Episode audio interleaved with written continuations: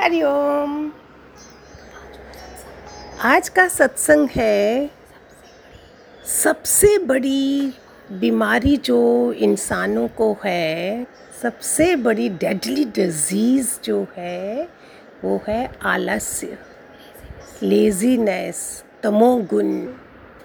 सुबह सवेरे निराकार की अनमोल दौलत लुटती है, जो जागते हैं, वे पाते हैं, जो सोते हैं वे खोते हैं। हमारे गुरुदेव भगवान जी हमेशा जवानों की एग्ज़ाम्पल दिया करते थे। देखो सुबह सुबह उठ के कैसे दौड़ते हैं वो। दौड़ना ही दौड़ना है, क्योंकि पूरी रात हमने उस शरीर को लिटाया है। अभी उसको खोलना कैसे है? प्रकाश में कैसे लाना है? आलस को कैसे छुटाना है? 24 घंटे काम कैसे करना है? उसके लिए योगाभ्यास, प्राणायाम एरोबिक्स योगिक क्रियाएँ, सब कुछ निराकार ने दिया है। सुबह नींद खुलते ही उठा जाए, आलस ना करे तो सारे दिन की दिनचर्या सही चलती है। Time is money more than money जो हम ये सब नहीं करते हैं, भगवान जी ने हमको क्या नहीं दिया है?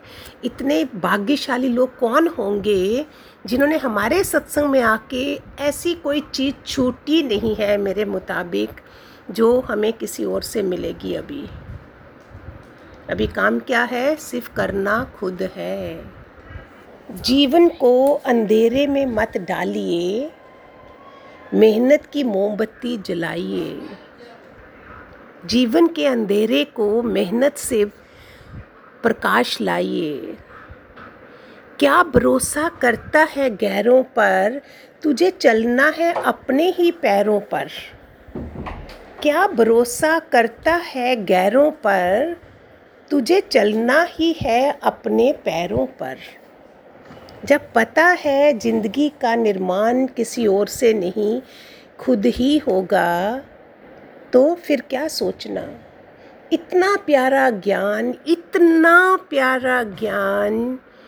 जो इतना भाग्यशाली एक एक को समझना चाहिए पूर्ण पूर्ण पूर्णता मिली है। हमें चौंसठ कला वाला गुरु मिला है, जो रजो तमो सतो से भी ऊपर है।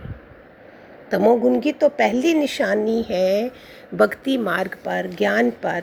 आलस तो संसार में है ही, है ना? इसलिए दादा भगवान ने सुबह सुबह रखा था। सुबह का सत्संग, वो तो छः बजे करते थे। शाम का सत्संग ऐसे तो आठों पहर का सत्संग वो करते, बाकी दुनिया जनरल जहाँ सुबह आती, जहाँ शाम को आती, क्योंकि वही टाइम है, घर का काम भी करना है और जाना भी है। सब अपने चक्रों को बंद करके बैठे हैं। भगवान जी ने आके क्या क्या नहीं करवाया? निष्काम करवाए, सब करवाया कि ये करो ये करो। घर की सेवा, निष्काम सेवा, सुबह शाम सैर करनी है। इसी में ही सारा जीवन था हमारा।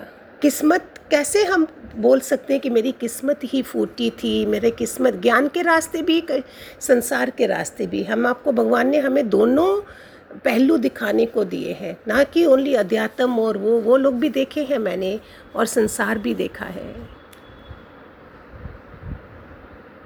संसार में किस्मत के ताले बंद करके बैठे हुए हैं, उनको चाबी का पता नहीं है। वी हैव मास्टर की हमारे पास मास्टर है, एक बड़ी चाबी होती है, मास्टर बेडरूम होता है, बाकी छोटी छोटी चाबियाँ होती हैं। जब मास्टर की है तो सब छोटे कमरों की चाबी को भी खुल जाते हैं। कितना किस्मत की भूमिका क्या है, पिता की क्या है, माँ की क्या है? मेहनत जो करनी है, वो माँ की मेहनत है, सारी जो बच्चे में भूमिका डालते हैं। पहले माँ बाप वही तो गुरु होते हैं हमारे।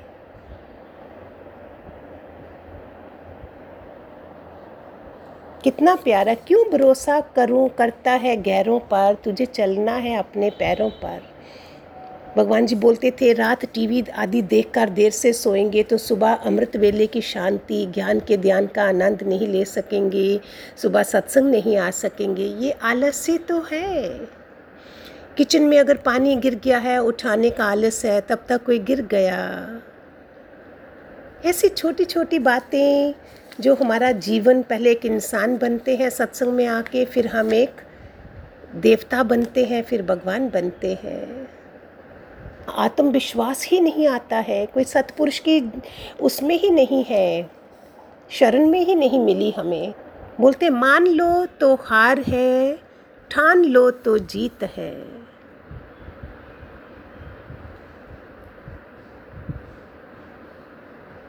जो कमज़ोर होता है वो तब तक, कमज़ोर वाला रुक जाता है, थक जाता है, वो हार मान लेता है और जो विजेता होते हैं, दो तब तक जीत की हार नहीं मानते जब तक जीत नहीं लेते हैं वो लोग। आलस्य पर ही, दरिद्रता पर ही एक कहानी है। किसी गरीब परिवार की सात बेटे थे उनके। एक वो सत्ते पे सत्ता पिक्चर देखी होगी आप सबने बहुत पुरानी अमिताभ बच्चन जी थे शायद बीच में। उसमें भी सेम कहानी मिलती जुलती है उसके साथ। तो उसमें क्या हुआ, एक की शादी कर दी कि एक बहू आएगी, अपने घर से ले आएगी। ये साथ के साथ निठल्ले थे, दरिद्रता से भरे हुए, काम करना ही नहीं है उन्होंने।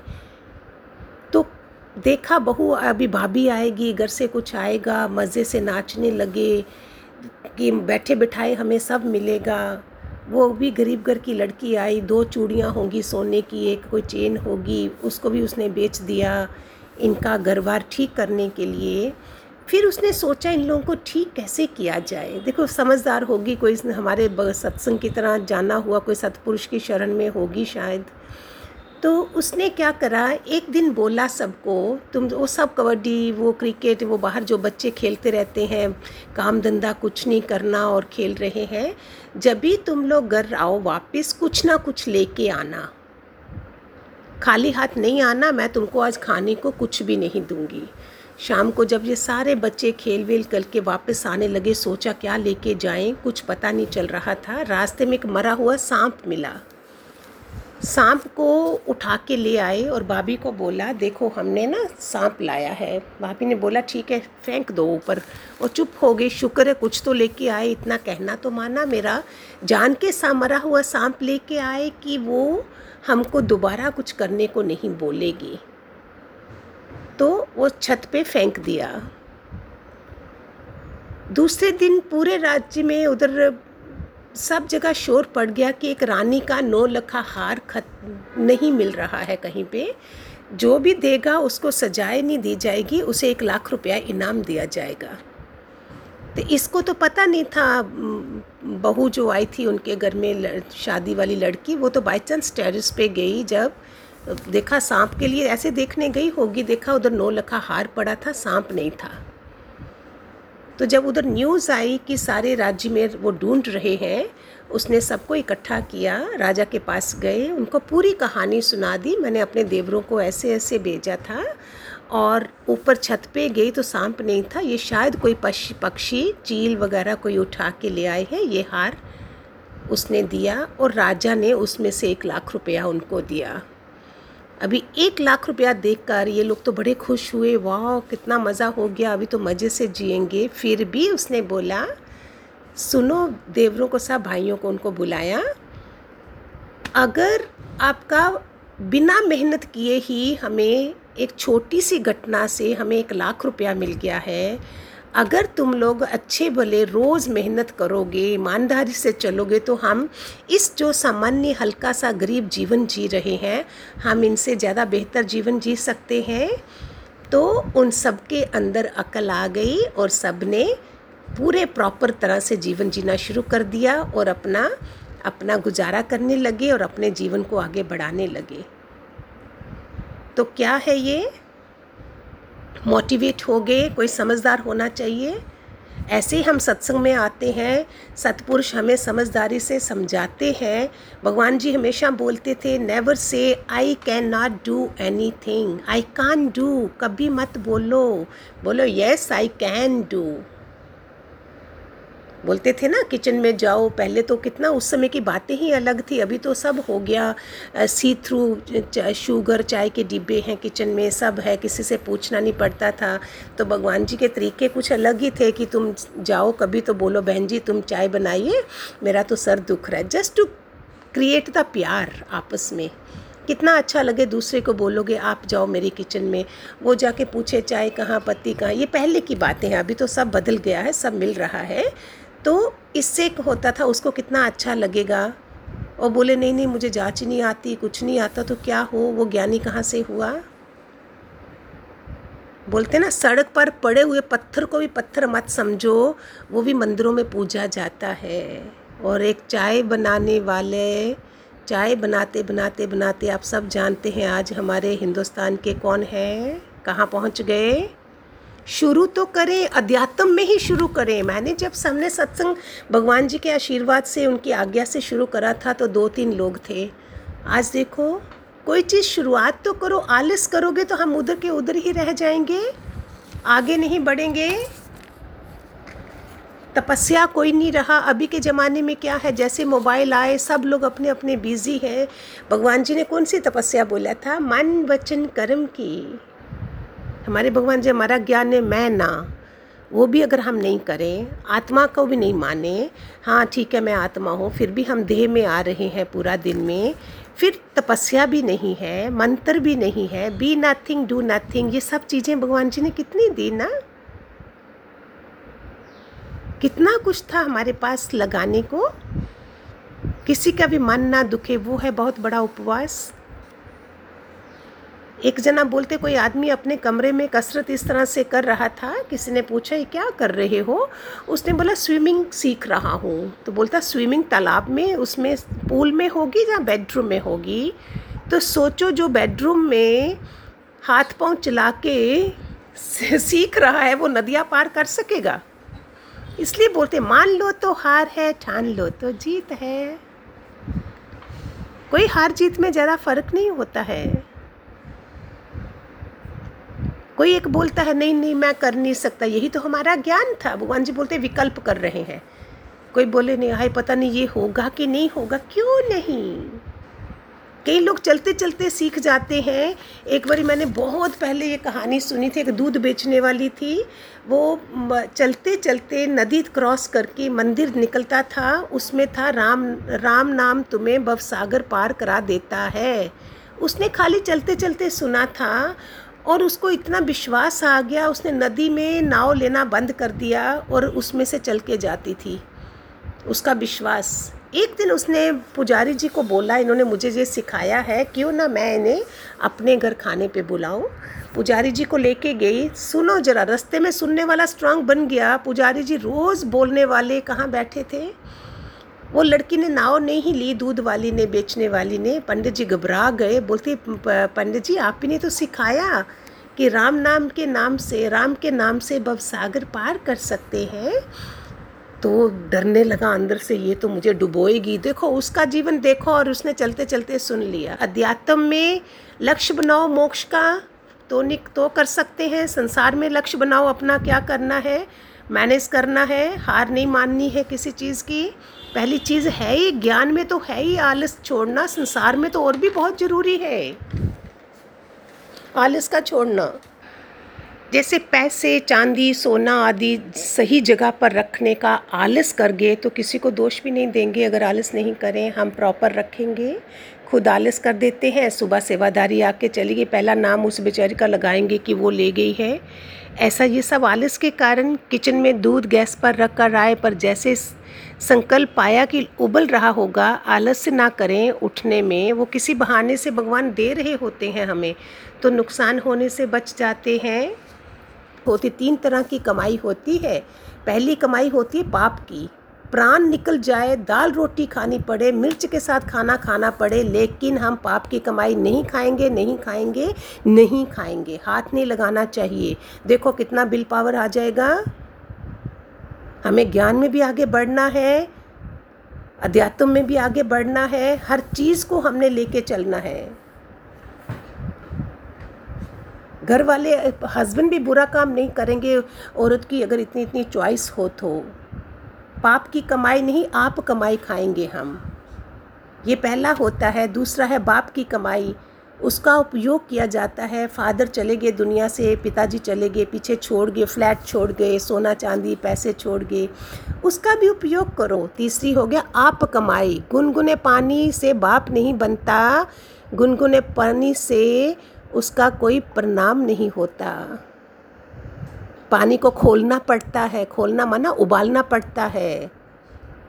रूम में अगर ज़ीरो बल्ब है, गरीब हो तो वो क्या करेगा? सो जाएगा, पढ़ाई नहीं करेगा। तो आगे बंद, तुम्हारी ज़िंदगी भी बंद हो जाएगी। अगर चॉइस है, हमारे पास विकल्प क्या है? चेंज कर सकते हैं। चेंज करने की हमारे पास विकल्प है। अगर कुछ कोई हथौड़ा पत्थर तोड़ रहा है, एक हथौड़ा मारा, दूसरा, तीसरा, चौथा, पाँचवा, नौ, दसवां मारा, अगर हार मान ले तो बैठ गया, एक और मारा तो क्या हुआ? शायद उसी ज़मीन से उसको कितने हीरे मोती मिल जाते हैं। तो हथौड़ा दसों हथौड़ों के साथ वो लास्ट हथौड़ा भी लग गया। करने पे चल पड़ो तो क्या नहीं कर सकते हैं। आए सत्संग सुना हो, आए सत्संग बस सुधरी। ना किसी गुरु के बने, ना शरण में गए, ना संसार के संसार के हुए मोह में पड़े रहे। ये मेरे भगवान जी का होना चाहिए। ये है हम। पुरुषार्थ ही तो करना है, रोज़ हम ज्ञान ले रहे हैं, उसको ही तो लगाना है, और क्या करना है? प्यार बढ़ाना है, मम तुम्हारा ध्यान किधर है? ध्यान संसार में, काम सारा संसार का, और चाहते हैं भगवान हमारे काम कर दे सारे। भगवान जी कहते हैं, निश्चय करने से भी आलस ना करे कि मैं सत्संग, की सत्संग में जा रहा हूँ। धीरे धीरे ठीक हो जाऊँगा, पर क्या मुझे पता है, ज़िंदगी कब तक है?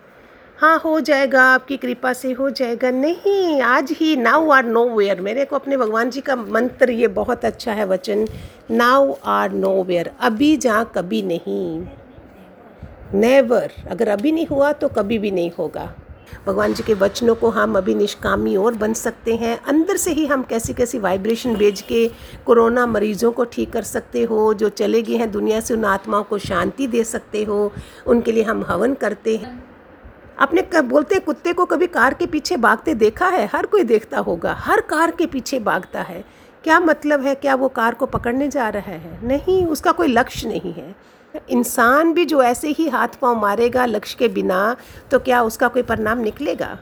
हमारा लक्ष्य है मोक्ष को पाना, अंतिम जन्म करना। उसके लिए क्या क्या करना है? ये सब आप भगवान जी की वाणियों में दिया गया है। काम, क्रोध, मोह, लोभ मोह ही तो है, नष्टो मोहो नष्टो मोहो, यही तो सबसे बड़ी चीज़ है। आलस बहुत बड़ी रुकावट है, हमें आगे बढ़ना है, माहौल कैसा है दुनिया का अभी, इसमें बैठे बिठाए हमें कुछ भी नहीं, अपना इम्यूनिटी सिस्टम स्ट्रॉन्ग करना है। कितना आलस से आलस से बचने के लिए आज इम्यूनिटी सिस्टम भी बोल रहे हैं स्ट्रॉन्ग बनेंगे हम, ठीक है? हाथ धोने में बिल्कुल भी आलस नहीं करना है। प्राणायाम करने में आलस नहीं करना है सुपर फ़ूड खाने में आलस नहीं करना है, कब बासी खाना का नहीं खाना है, उसको आलस नहीं करना है, वो सब खराबी करेगा फ्रेश फ़ूड बनाना है फ्रेश फ़ूड खाना है फ्रेश रहना है। कितना मज़ा है। आत्म निश्चय में तो और भी कमी नहीं आने देना, उसके लिए तो बिल्कुल भी आलस नहीं करना है। सारे प्यारे बच्चों, खूब सारे आशीर्वाद, भगवान जी के हरिओम